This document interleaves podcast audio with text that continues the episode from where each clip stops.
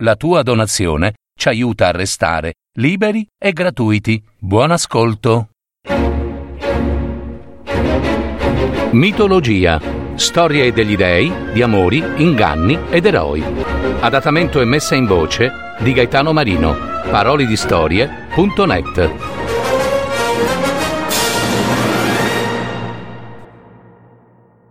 Achille. Nascita e destino di un eroe leggendario. Achille fu un personaggio tra i più leggendari che la storia del mito ricordi. Una figura antica, resa celebre soprattutto dall'Iliade di Omero, di cui sappiamo che il motivo principale non è la guerra di Troia, bensì l'ira di Achille. In breve, tutto accadde per un torto subito da Achille, ad opera del comandante generale dell'armata greca, Agamennone.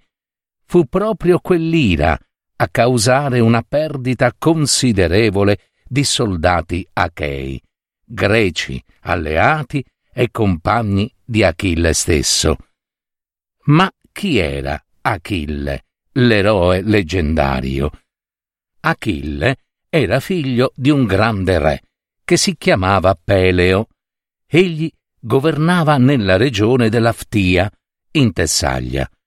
La madre di Achille era invece una dea che si chiamava Teti, figlia di Oceano, dio del mare Oceano.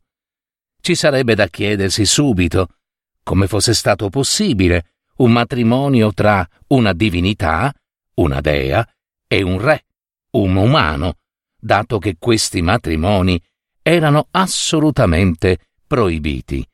Beh, il fatto fu che gli oracoli avevano predetto alla dea Teti che suo figlio sarebbe stato un grande eroe invincibile e soprattutto avrebbe superato in forza il padre e di conseguenza nessun dio avrebbe mai accettato un figlio che fosse più forte di lui.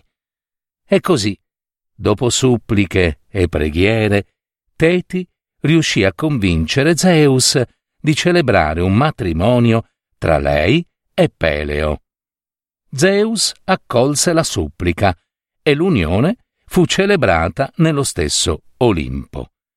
Ebbene, sarà proprio in quel matrimonio che alcuni eventi determinarono il principio della causa vera che porterà alla guerra di Troia. Ma di questo parleremo in un'altra storia. Torniamo dunque ad Achille. E dunque, sin dall'infanzia la sua educazione fu affidata al centauro Chirone, una creatura mitologica, metà uomo e metà cavallo, che viveva sulle pendici della montagna del Pelio.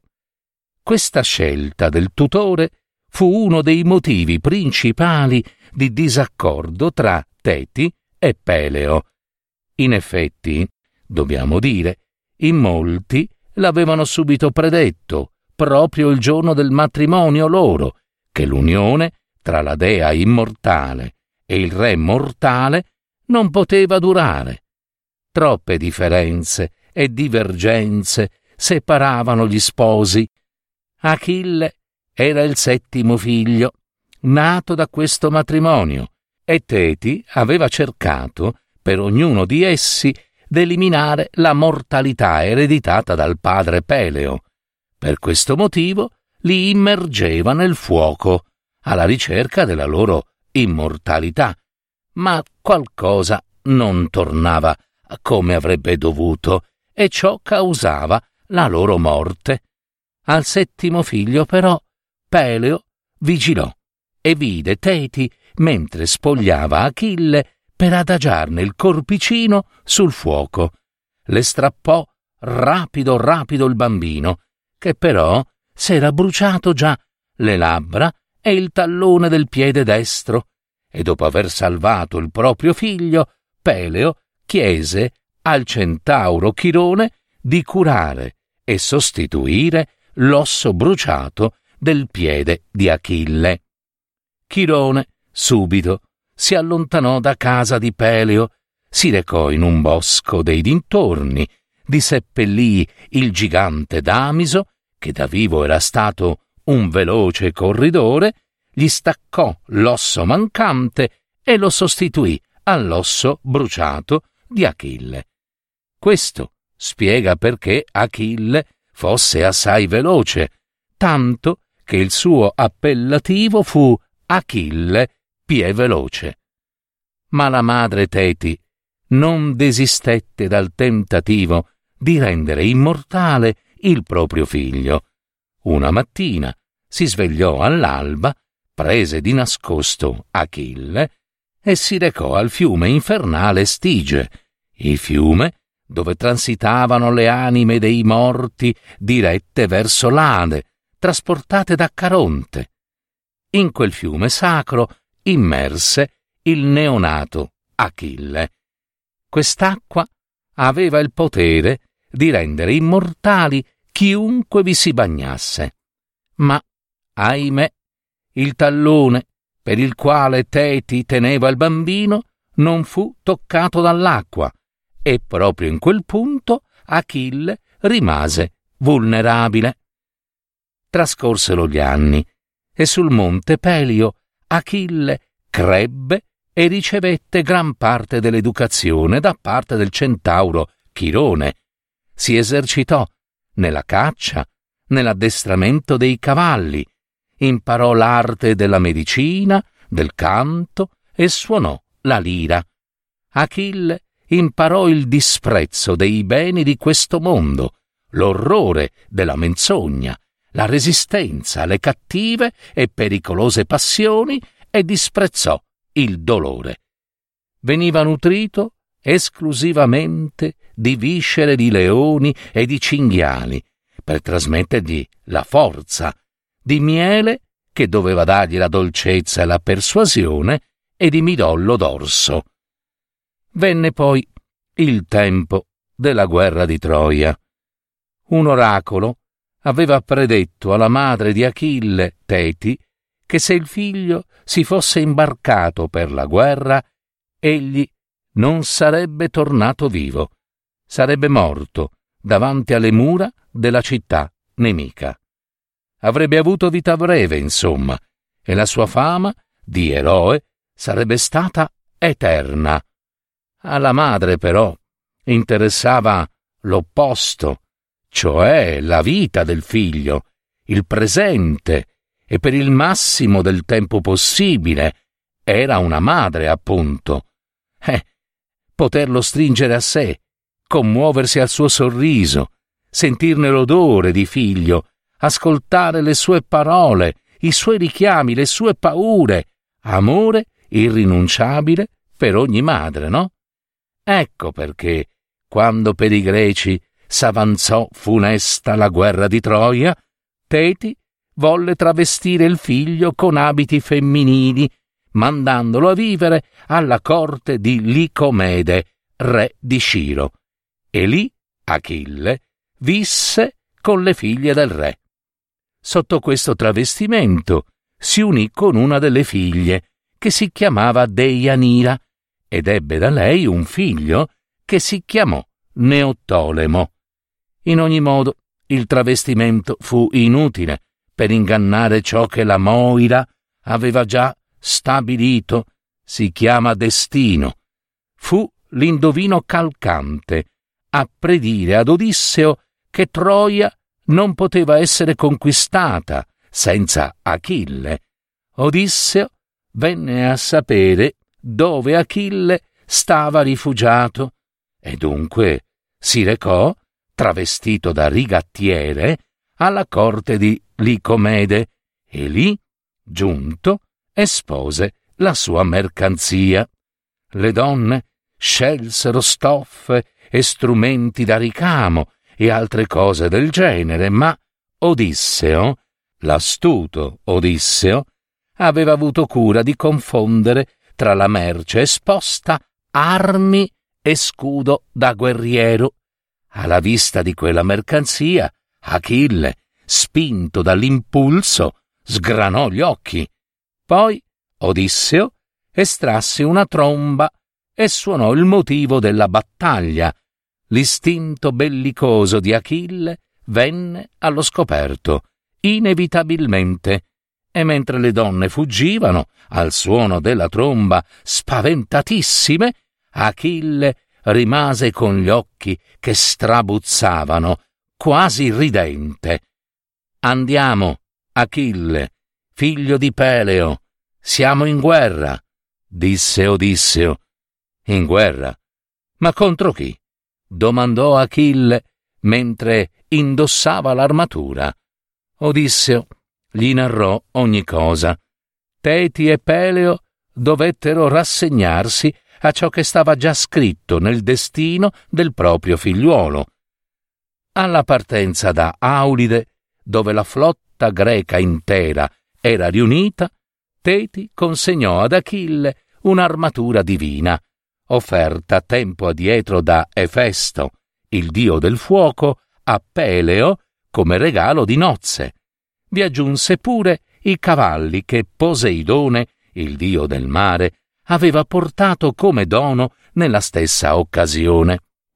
Ma Teti volle ancora una volta tentare di deviare il destino del proprio figliuolo Achille. Mise al suo fianco una schiava, la cui sola funzione era di impedire ad Achille, con i propri consigli, di uccidere un figlio di Apollo, perché un oracolo aveva predetto che se ciò fosse avvenuto, Achille sarebbe morto di morte violenta. Ora si attendeva l'ora della partenza.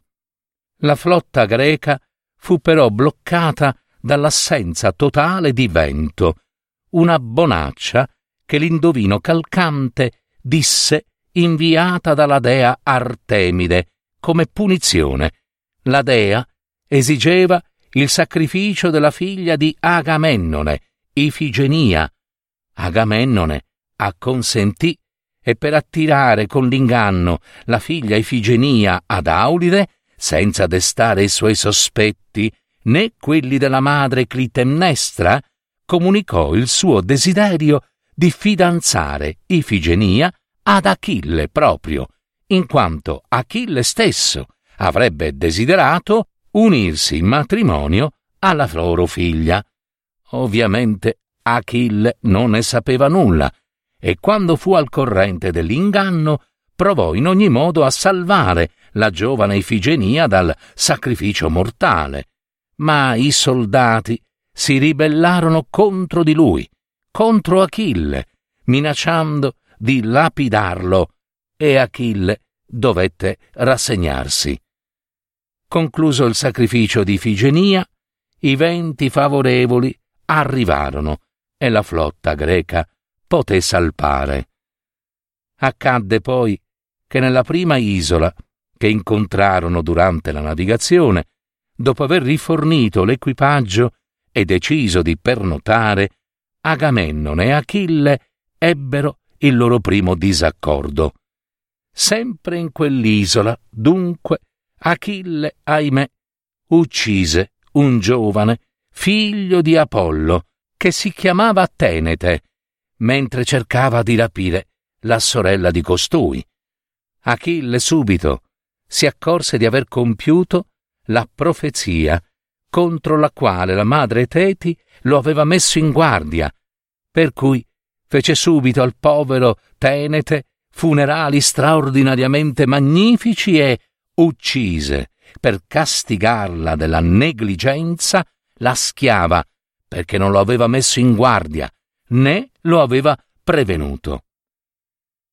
La guerra di Troia, si sa, durò per ben dieci anni, e in questi dieci anni ci saranno parecchie azioni di pirateria e brigantaggio contro le città e i villaggi dell'Asia minore d'intorno. Achille conquistò e saccheggiò la città di Tebe, di cui uccise il suo re, padre di Andromaca, la moglie di Ettore, principe e figlio di Priamo, re di Troia. Achille farà strage pure dei sette figli del re di Tebe e ridurrà schiava la regina madre. Nella stessa operazione, Agamennone prenderà sua schiava Criseide, figlia di Criso, sacerdote di Apollo, e Achille prenderà sua preda Briseide. Insieme a Patroclo, Achille saccheggerà i territori sul monte Ida, dove pascolavano le mandrie dei buoi di Enea, e con il decimo anno della guerra iniziò la disputa attorno alla schiava di Achille, Briseide. Una terribile pestilenza si diffuse presso il campo degli Achei.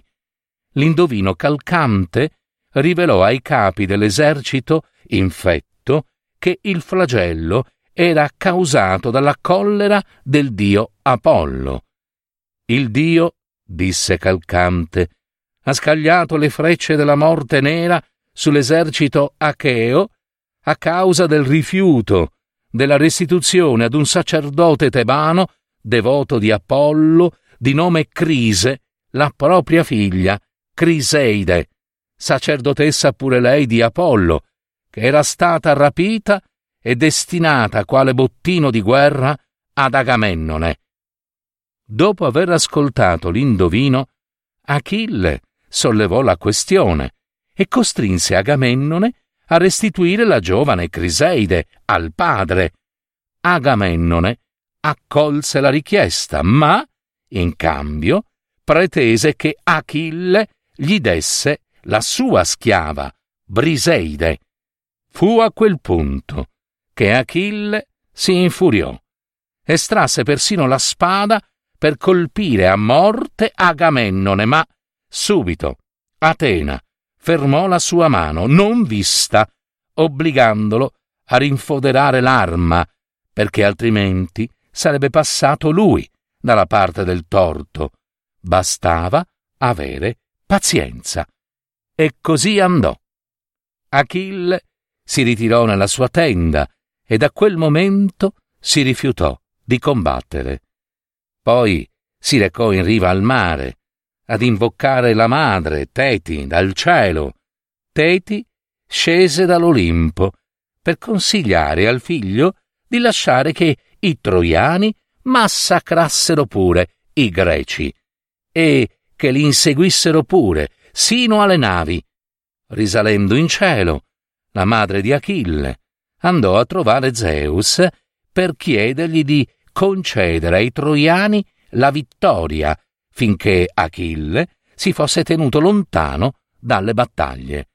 Zeus acconsentì e per parecchi giorni vi furono disfatte, massacri, morti e umiliazioni assai pesanti per i greci. Patroclo non resistette alla vista di quella carneficina e domandò all'amico Achille di poter lui indossare la sua armatura e scendere in campo a combattere. Achille, malvolentieri, acconsentì. Patroclo scese in battaglia, ma ben presto, dopo alcuni successi, dovuti al fatto che i troiani lo scambiarono per Achille, egli morì sotto i colpi di Ettore. Alla notizia della morte del suo compagno amico Patroclo, grande e terribile dolore assalì Achille. Gridò come un disperato, tanto che i lamenti arrivarono persino nel cielo dalla madre Teti, che accorse subito dal figlio e gli promise una nuova armatura fabbricata da Efesto. L'indomani Achille chiese ad Agamennone di dimenticare la disputa.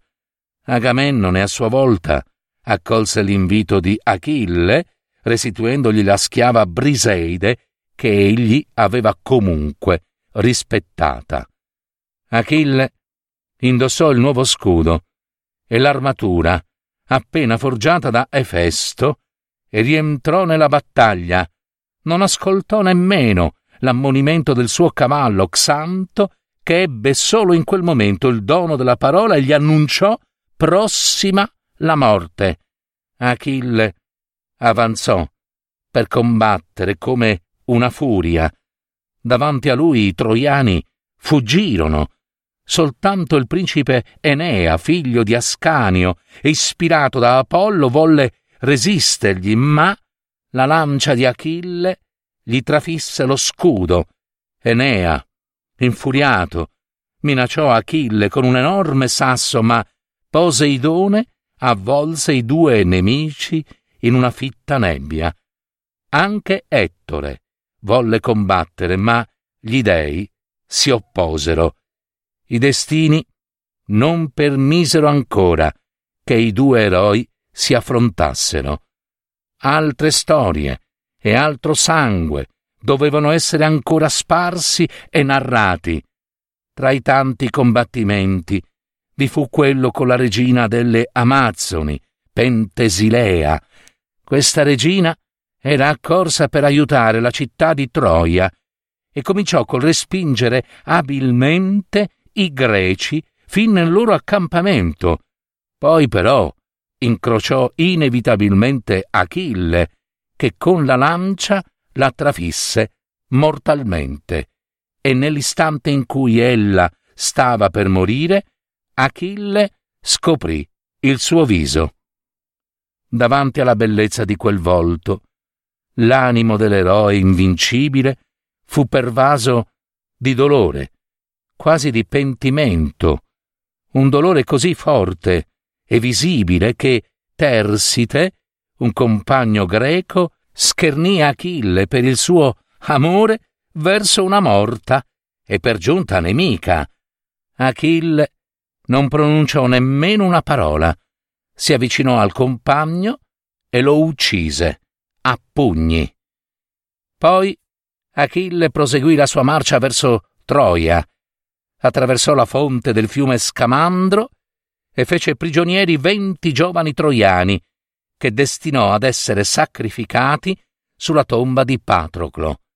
Il dio del fiume, però, volle fermare l'eccidio dei venti giovani perché i loro cadaveri ostruivano il suo corso e tentò persino di uccidere lo stesso Achille. Gonfiò le sue acque, uscì dalle rive e inseguì l'eroe, ma fu Efesto che costrinse il dio del fiume a riprendere il suo corso. Achille continuò il suo attacco verso le porte della città di Troia per tagliare la strada ai troiani in fuga, ma fu ingannato da Apollo, che gli fece perdere la strada per qualche tempo e si smarrì. Quando Achille ritrovò il sentiero, si precipitò verso Troia e giunto davanti alle porte Scee vi trovò Ettore, il principe troiano, solo. Lo aspettava. Il duello ora poteva avere inizio. Sappiamo poi come andò. Ettore sarà trafitto dalla lancia di Achille e soccomberà. Il suo corpo sarà trascinato e dilaniato nella polvere per giorni e giorni, trafitto per le caviglie con delle redini di cuoio e legato al carro di Achille. Dopo dodici giorni di strazio, Teti fu incaricata da Zeus perché facesse sapere al figlio Achille di quanto gli dei fossero indignati di fronte alla sua mancanza di rispetto per i morti, così che Priamo si poté recare nella tenda di Achille per chiedere la restituzione del corpo di Ettore. Achille, impietosito, perché nel volto supplichevole di Priamo egli vide quello del proprio padre Peleo, concesse il recupero del corpo, ma solo dietro il pagamento di un riscatto. Tanto oro per quanto sarà il peso del corpo di Ettore. Siamo quasi alla fine della vita dell'eroe Achille. Ed ecco che tra le tante storie che circondano la sua morte vi fu quella causata dall'amore per Polissena, una delle belle figlie giovani di Priamo, anzi la più giovane. Vedendo Polissena al momento del riscatto del corpo di Ettore, Achille se ne innamorò pazzamente, al punto da promettere a Priamo di tradire i greci e passare dalla sua parte, se egli avesse acconsentito a dargli la giovane figlia in sposa. Priamo accolse quel riscatto e il contratto doveva essere firmato nel tempio di Apollo. Achille vi giunse disarmato e qui Paride, il figlio di Priamo, il rapitore di Elena, nascosto dietro una colonna, scoccò una freccia e fu proprio Apollo che diresse il dardo verso il solo punto vulnerabile del corpo di Achille, il tallone.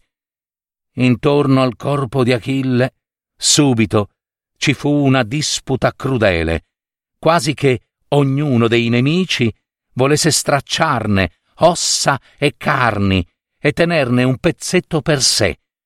Aiace e Odisseo intervennero e riuscirono comunque a riportare il corpo di Achille nell'accampamento greco. I funerali furono celebrati da Teti e dalle muse, insieme alle ninfe. Atena spalmò il corpo d'Ambrosia per impedirne la putrefazione.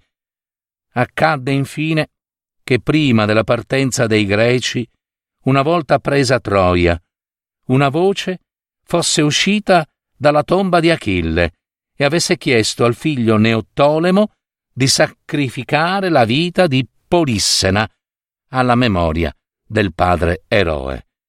E Neottolemo esaudì prontamente la volontà del padre Achille.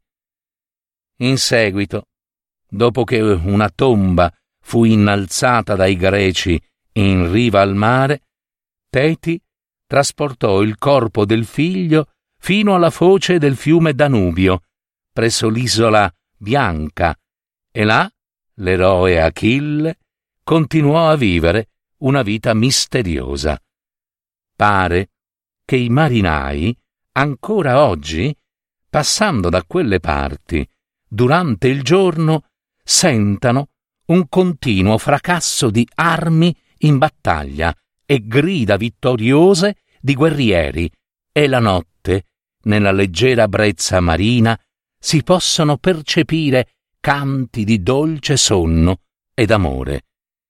In breve, il ricordo di Achille l'eroe leggendario è quello di un giovane molto bello, dai capelli biondi, dagli occhi ridenti e dalla voce potente, inaccessibile alla paura e a tratti crudele e violento, vendicativo, schiavo delle proprie passioni e amante della propria gloria.